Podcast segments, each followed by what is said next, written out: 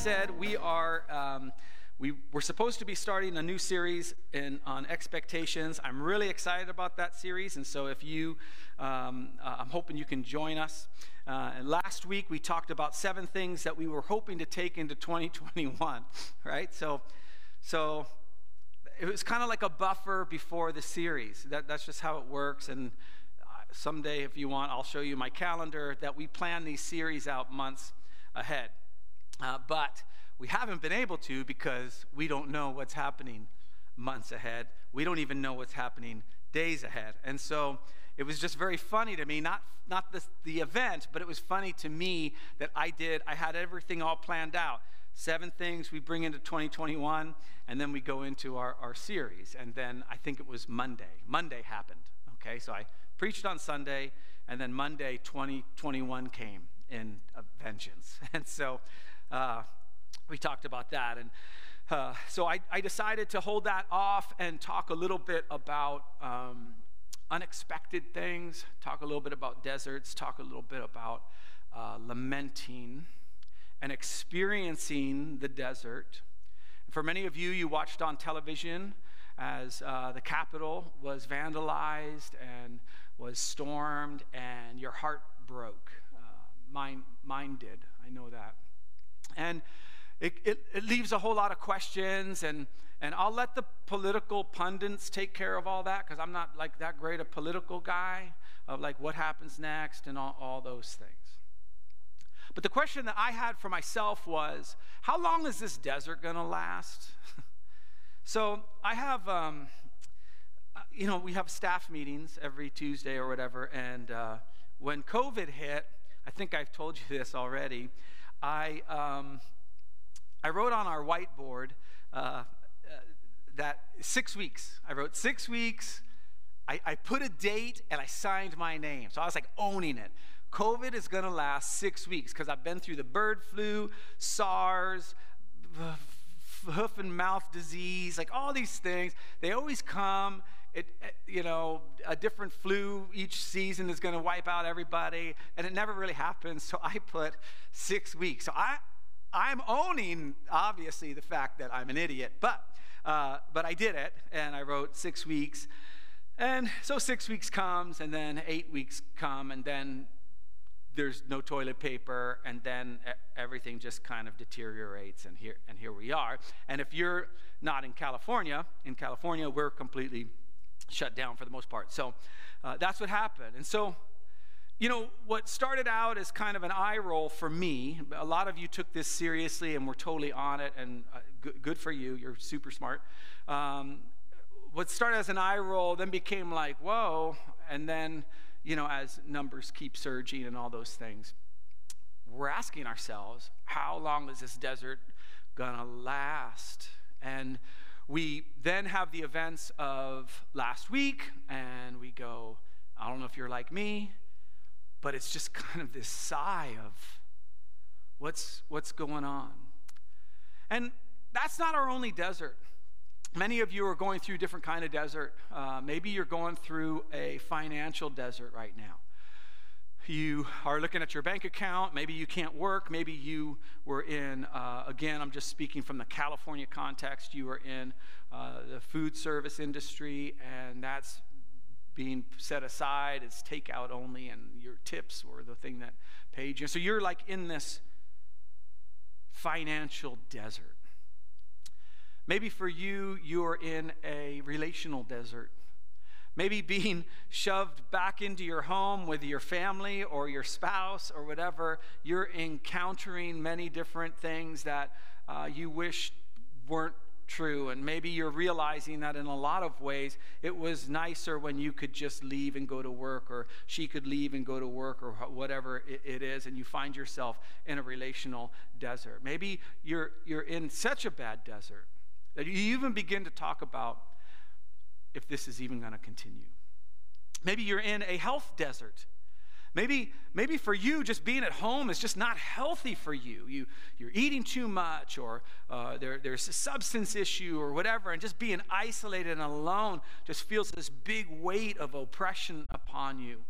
and you're trying to get out. Maybe, maybe someone in your family uh, has contracted COVID and you're in that desert. Or maybe, God forbid, someone in your family has actually uh, died from the disease. Maybe that's your desert. Maybe for you, it's uncertainty. Maybe for you, it's um, just the sense of um, hopelessness. Will, will, it ever, will it ever happen? Well, what I want to do this morning is talk about um, the most famous desert experience in the Bible, and that's when the Israelites were wandering through the desert, which was supposed to take six weeks, like Moses wrote it on a whiteboard at a staff meeting, and it ended up taking 40 years. So, just to kind of give you a little insight on the book of Exodus. Um, so, Genesis comes before Exodus, and Genesis ends and the way Genesis ends is that, um, oh, these aren't changing. I don't know why. No big deal. It's just a big deal. Sorry about that. We're, we're still getting through all of our technology as we move forward. Well, if it doesn't work, it doesn't work. Uh,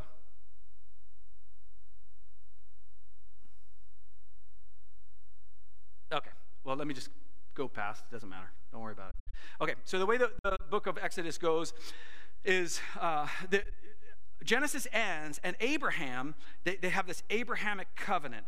And basically, what Abraham, what is promised to Abraham, is that they would be a light unto all the nations, so that, um, that the Israelites would just prosper and they would follow their heavenly Father, and their heavenly Father would give them things to do, uh, and that they would end up doing it. And so, uh, they go, uh, it, Genesis ends, and then there's 400 years that the Israelites are still in Egypt. And what ends up happening is the Israelites, uh, they're there, and the pharaoh, there's a Pharaoh, and he starts to realize, man, there's too many of these people. If we don't, if we don't take control of them, if I don't abuse my power, then they're going to take over.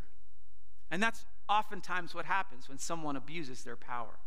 It comes not out of a position of strength, but out of a position of weakness and fear.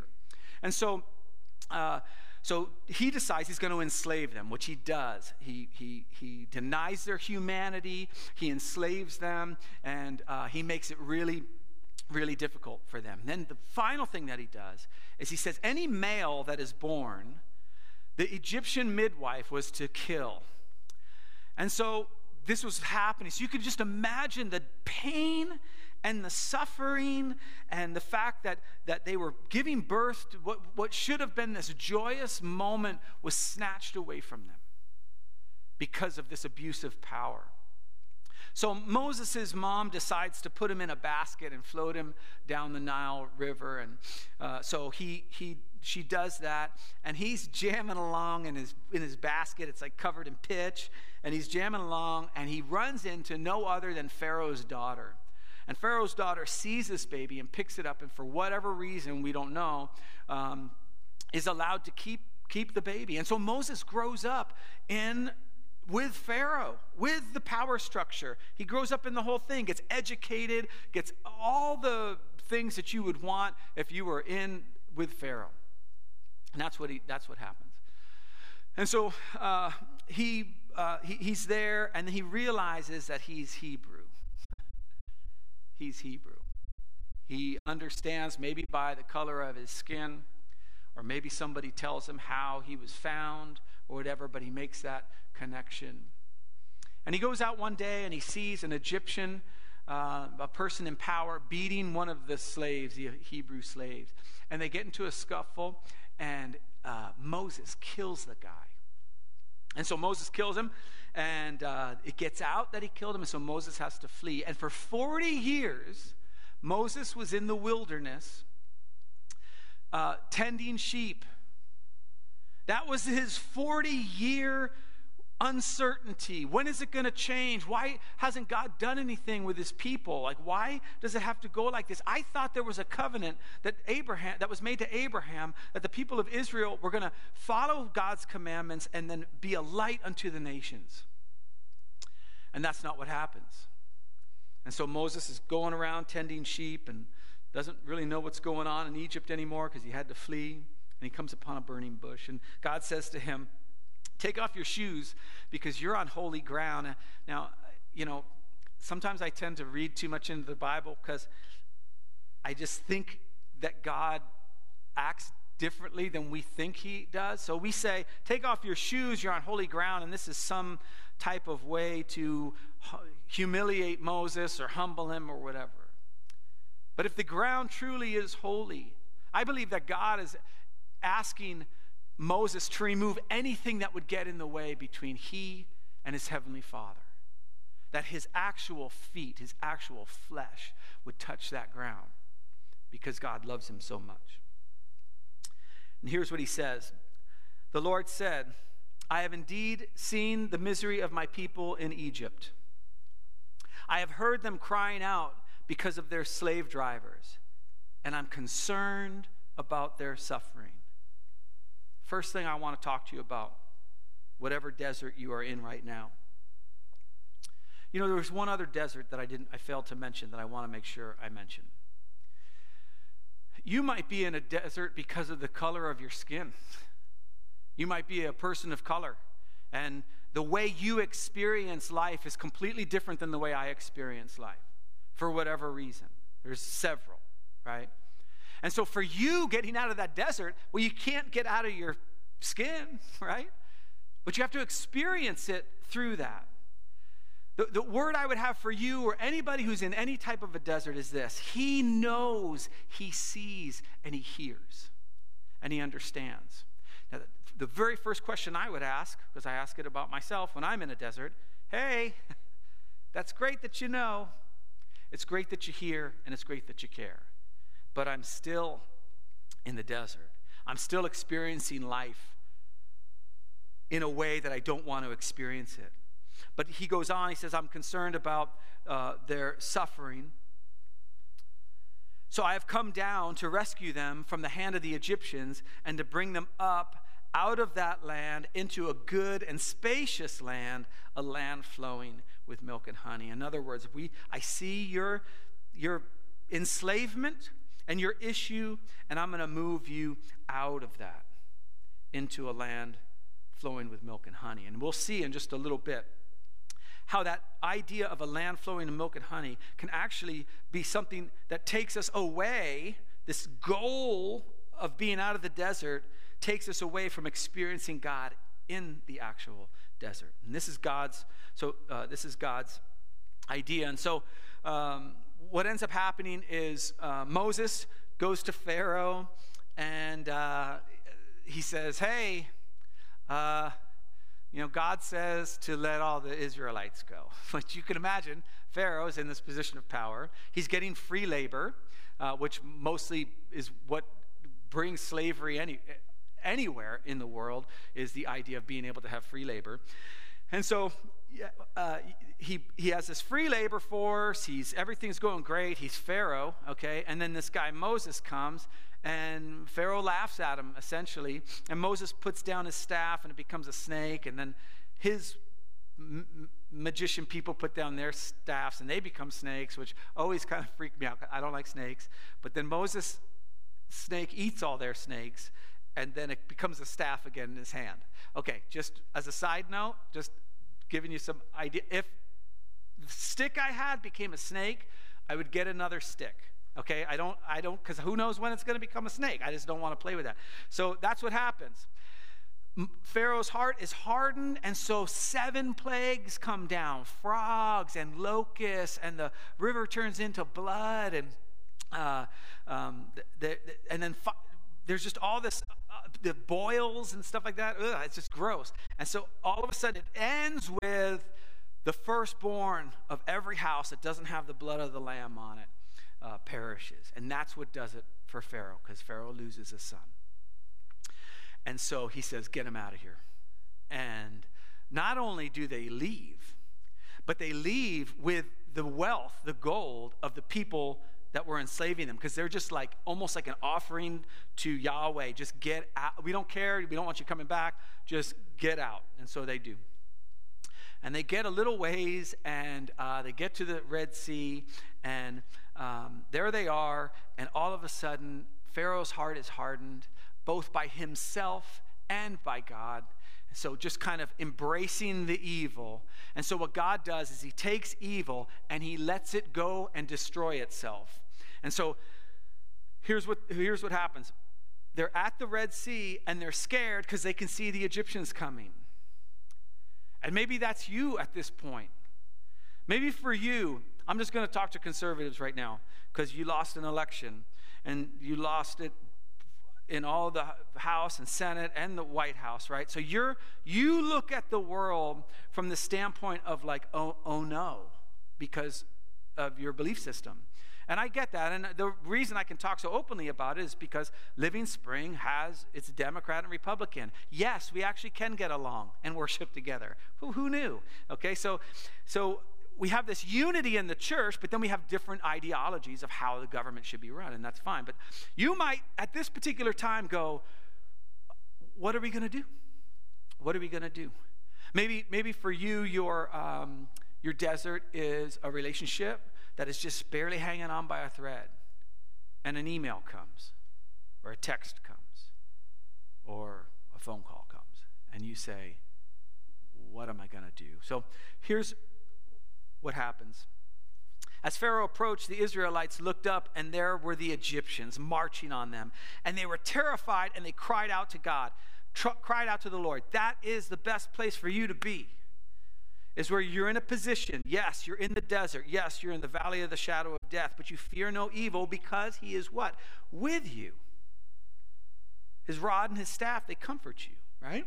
And so you cry out to God. But here's the warning I want to give to you while you're in this desert of 2020 and 2021, and who knows what's going to happen, right? Is what they do next. They said to Moses, Was it because there were no graves in Egypt that you brought us to the desert to die? What have you done to us by bringing us out of Egypt? See, what they did was they moved from crying out to God to blaming others.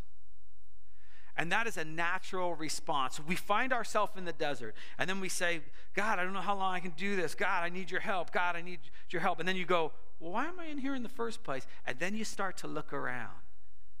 Oh, it's the conservatives, it's the Republicans, it's the Democrats, it's social media. Oh, it's this, it's that. I, it's the credit card company. Like whatever desert you're in, isn't it? Uh, isn't it true? I, I know I do this where you begin to blame other people. They, they could have just kept crying out to God. It, there's no difference. Complaining to Moses, talking to Moses does nothing. Blaming Moses does nothing for them, right? It just distracts him. Didn't we say to you in Egypt, leave us alone? Let us serve the Egyptians? It would have been better, listen to this. It would have been better for us to serve the Egyptians than to die in the desert. Listen to how Moses answered Don't be afraid. Stand firm, and you will see the deliverance what? Of the Lord. The Lord will bring you today. The Egyptians you see today, you will never see again. And by the way, for those of you who are watching online and there's no slides, um, I will post all these uh, online so that you can have access to them. You can go through them yourself. If you want to follow along, we're in Exodus 14 13. Don't be afraid, stand firm, and you'll see the deliverance of the Lord. Isn't that hard to do when you're in bondage, when you're in a situation where you feel trapped? Many, many of you this week, because of some events of some other people who lack sense, we're, we're fearful. And so we, we can blame them, and there are people who definitely deserve blame, but that has nothing to do with my relationship with my Heavenly Father. Listen, the Lord will fight for you. You need only to be still. So, when we're in our desert experience, when we're in a situation where we uh, are trying to understand um, what God is doing and why is it taking so long, I would totally have preferred my six week thing. I'm not an epidemiologist, okay? Neither are you, so get off me. It, Anthony, well, unless you're Anthony Fauci and you're watching this, this is good to see you, Tony. Glad you're here. Fill out your online connection card. The Lord will fight for you. You only need to be still. And so, what ends up happening is uh, there's a they the Egyptians get swallowed up, and Moses gets going. They, they sing a song of uh, praise uh, to God. And uh, they, this is the first time we see this idea of salvation, which is being rescued from danger. And so uh, God had actually saved them. And what ends up happening is they end up on the other side of the Nile, and they're basically still in the desert. So they go from being in uh, Egypt to being in the desert. And they end up by this mountain, Mount Sinai. And, and the thing that God wants most is to be in their presence, to be together with them, to be their God, and he, they would be his people. This was the idea all along. From Genesis 1 1, that God created the heavens and the earth, and he creates Adam and he creates Eve. And it's this idea that we're supposed to be in relationship with God and it gets it gets wrecked. And so, uh, so they end up at at Mount Sinai, and uh, what ends up uh, happening is they're in the they're in they're at Mount Sinai, and um, God's presence shows up, and it's scary. Okay, as you can imagine, thunder, lightning. You know, you got this pillar of fire and this this cloud, and uh, God says to uh, uh says, "Come on up up to the mountain." Moses says to the people, Hey, are you going to do whatever God says? They're like, Yay. Okay, come on up the mountain. Boo. So they, because they, they're scared. So they don't want to go up the mountain. So they don't. So Moses goes up by himself. He meets God and he comes down, and his face is just like completely transformed. It frightens everybody. While he was gone, they create an idol. Here's the second point I have. The first is our ability to blame others for pretty much everything. Our, my second point is this when we are in the desert, when there is uncertainty, we will be tempted to create idols. I'm going to talk to Democrats right now. You won, okay? Got your people in, they're all over the place. If your reaction is, oh, good, now everything will be great, you've created an idol. Okay? People, humans in power abuse it. Okay? Now maybe, maybe they won't. Maybe this will be the land flowing with milk and honey and we'll all be great and everything will be fine. But it's a trap that you can obviously see potentially that we end up idolizing whoever's in power. We end up idolizing. So, for example, if you grew up in poverty, so I, I grew up without much, one of the idols that I struggle with is um, security. I, I, I want to make sure everything's okay. What's with the bank account like? What's this like? What's that like? Because I don't like uncertainty. I like security. Because I was in a desert and now I'm out, right? And now I'm beginning, I can have the potential to create idols. You might do it in your relationships. Maybe you've been alone. Maybe, maybe you've been single and that's your desert. Like for you, you, you want to have a, a partner for life. And so you, you're, you're, and so that becomes an idol and you begin to just shift how you see God. And so they get out, they, they, they do the idol. God says, I want these people gone. He's going to wipe them out. And Moses, drops to his knees and says, God, remember your promise that you're not going to leave us. Remember your promise that we're going to become a great nation. And God listens to him. And then in 16, in the desert, the whole community grumbled against Moses and Aaron. The whole community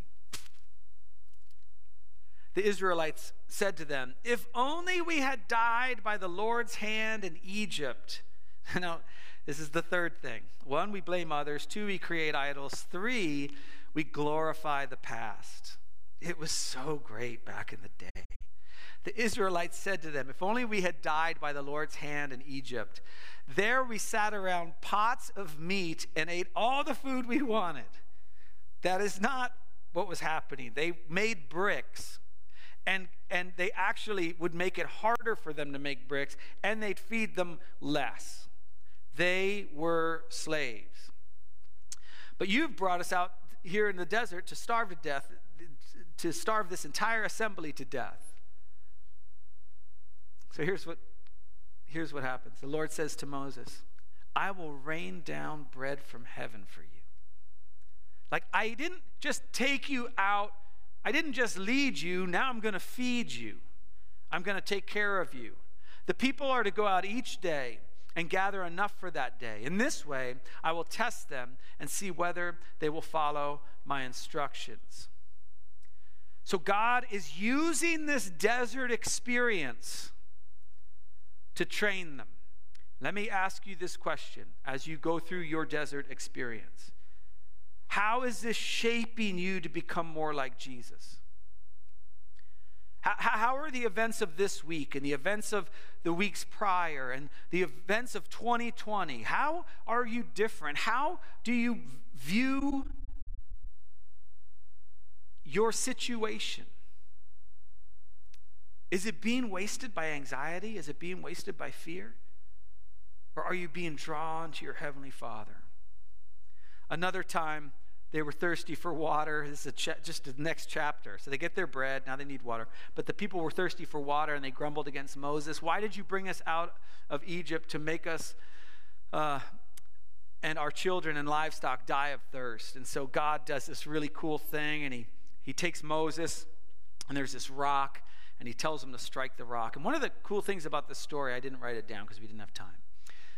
Mo- God has not only Moses go out to talk to the people, but the elders with him. And I believe that was to make the statement that it's not just Moses, it's not just one person, that the, the elders represented the, the, the people. And there's this community of faith that's operating through all of this together. And so he includes the elders. So, how do we wrap this up? I want to wrap it up with another book of the Bible where they're about to enter the promised land. So let's say the vaccine works. Let's say the next party is the greatest party ever. This is the greatest four years that have ever we've ever been blessed with. Half of you can't believe that could possibly happen. Half of you are like, well, yeah. So I get that, okay? But let's just say it's the greatest. God has a warning for us as we step out of the desert into our promised land. God has a warning for you when you step out of your desert of singleness and you get married, or you step out of your desert of being in debt and now you're in comfort, or now you're in security. God has a warning for you and for me. Don't forget. Don't forget. As you know, probably most of you are uh, uh out there. With you. Uh, Lisa and I went through a desert with our son struggling with epilepsy, hundreds of seizures. We go through this whole long thing. We did everything we could doctors, medication, everything. And it's like, finally, we, we do brain surgery. And for the most part, it's been great, it's worked. Uh, we can't forget that in while it looked hopeless, as a, as a matter of fact, if it never changed, if the surgery didn't take place, our Heavenly Father was with us. A pillar of fire by night and a cloud by day. Because his number one goal is to have this tabernacle, to have this presence where he walks with his people, even when they're walking through the desert. So he says this Be careful to follow every command I'm giving you today. So they're about ready to enter into the, into the promised land, so that you may live and increase and may enter the, and possess the land the Lord promised on oath to your ancestors. Remember how the Lord your God led you all the way in the wilderness, these 40 years? That Moses wrote six weeks on his whiteboard and he's an idiot and it took longer than that to humble and test you in order to know what was in your heart, whether or not you would keep his commands. He humbled you, causing you to hunger and then feeding you with manna, which neither you nor your ancestors had known. In other words, this is just a whole new thing. To teach you that man does not live on bread alone. This actual scripture Jesus quotes when he's being tempted by the enemy in the desert another desert experience. But on every word that comes from the mouth of the Lord. Observe the commands of the Lord your God, walking in obedience to him and revering him. For the Lord your God is bringing you into a good land. And I do believe that for some of you, as you've been experiencing your desert, maybe for your entire life, I have no idea, change is coming, that there is a land ahead. And even if it's still in the desert, it might just be different because you're closer to your Heavenly Father and your circumstances look different. He says, When you've eaten and are satisfied, praise the Lord, your God, for the good land He has given you. Then He gives this warning Be careful that you do not forget the Lord, your God, failing to observe His commands, His laws, and His decrees that I'm giving you this day. And He goes on to this warning that if you if you do this, if you if you forget, then your heart will become proud and you'll forget the Lord your God who brought you out of Egypt, out of the land of slavery.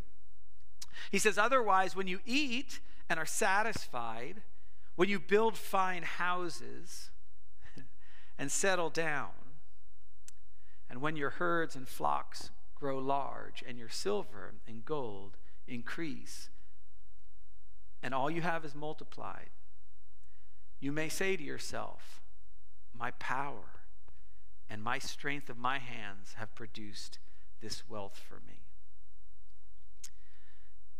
I'll just talk to Americans. Uh, this is a real deal for us. And, you know, if, if everything turns back around from COVID, right, businesses open up. Uh, again, I can only speak from a California context of just like, you know, and it's just like, wow, and the economy goes and everything's going great and you're super comfortable. Be careful. Be very careful. The Lord wants you to remember this time. The Lord doesn't want to waste 2020. He doesn't want to waste the beginning of 2021. As the worship band comes back up, he goes on, he says, But remember the Lord your God, for it is he who gives you the ability to produce wealth, and so confirms his covenant, which he swore to your ancestors as it is today. I don't know what your desert is. I mentioned a bunch, um, but you know better than me. You know better than anybody what that desert might be for you. It might be something obscure. Your desert might be something that you, you tell it to somebody and they say, oh, that's nothing. Don't, don't let them do that. God wants to meet you in the desert, He wants that presence in the desert. He wants to commune with you. He wants you to grow. He doesn't want it to be wasted. Don't let anyone just shove off what you're experiencing. And so, as we finish with this last song, and uh, the worship band leads us, maybe God has some something to say to you during that time. And what we typically do is we just some some of us will participate in the song, and you might want to sing along with it. Um, and some of you might uh, just be in a con- uh, contemplative uh, uh, posture where you're just like, okay, God, the desert hasn't been fixed yet, the slavery hasn't been fixed yet, but I want to find you in it. Teach me how to do that. Lord Jesus, we love you and thank you that you're always with us, you never forsake us. And um, that no matter what our circumstances are, you're there. God, I pray as we enter into a new chapter in 2021, as um, those of us who uh, call the U.S. our home, uh, Jesus, I uh, pray that we wouldn't lose sight of the things we went through in 2020, the things we found important um, in our relationship with you. So, Lord, we thank you for that. I pray you'd speak to your people. I pray you'd speak to the people who don't even identify as your people. They're just they're just watching and maybe they're new to the Bible. Maybe they're new to being a follower of Jesus. Just even new to that thought. Pray speak to them as well. In Jesus' name, amen. Now in the name of the Father and the Son and the Holy Spirit. I pray that you'd go in his peace I pray that you'd go in his strength, in His joy, and especially His presence.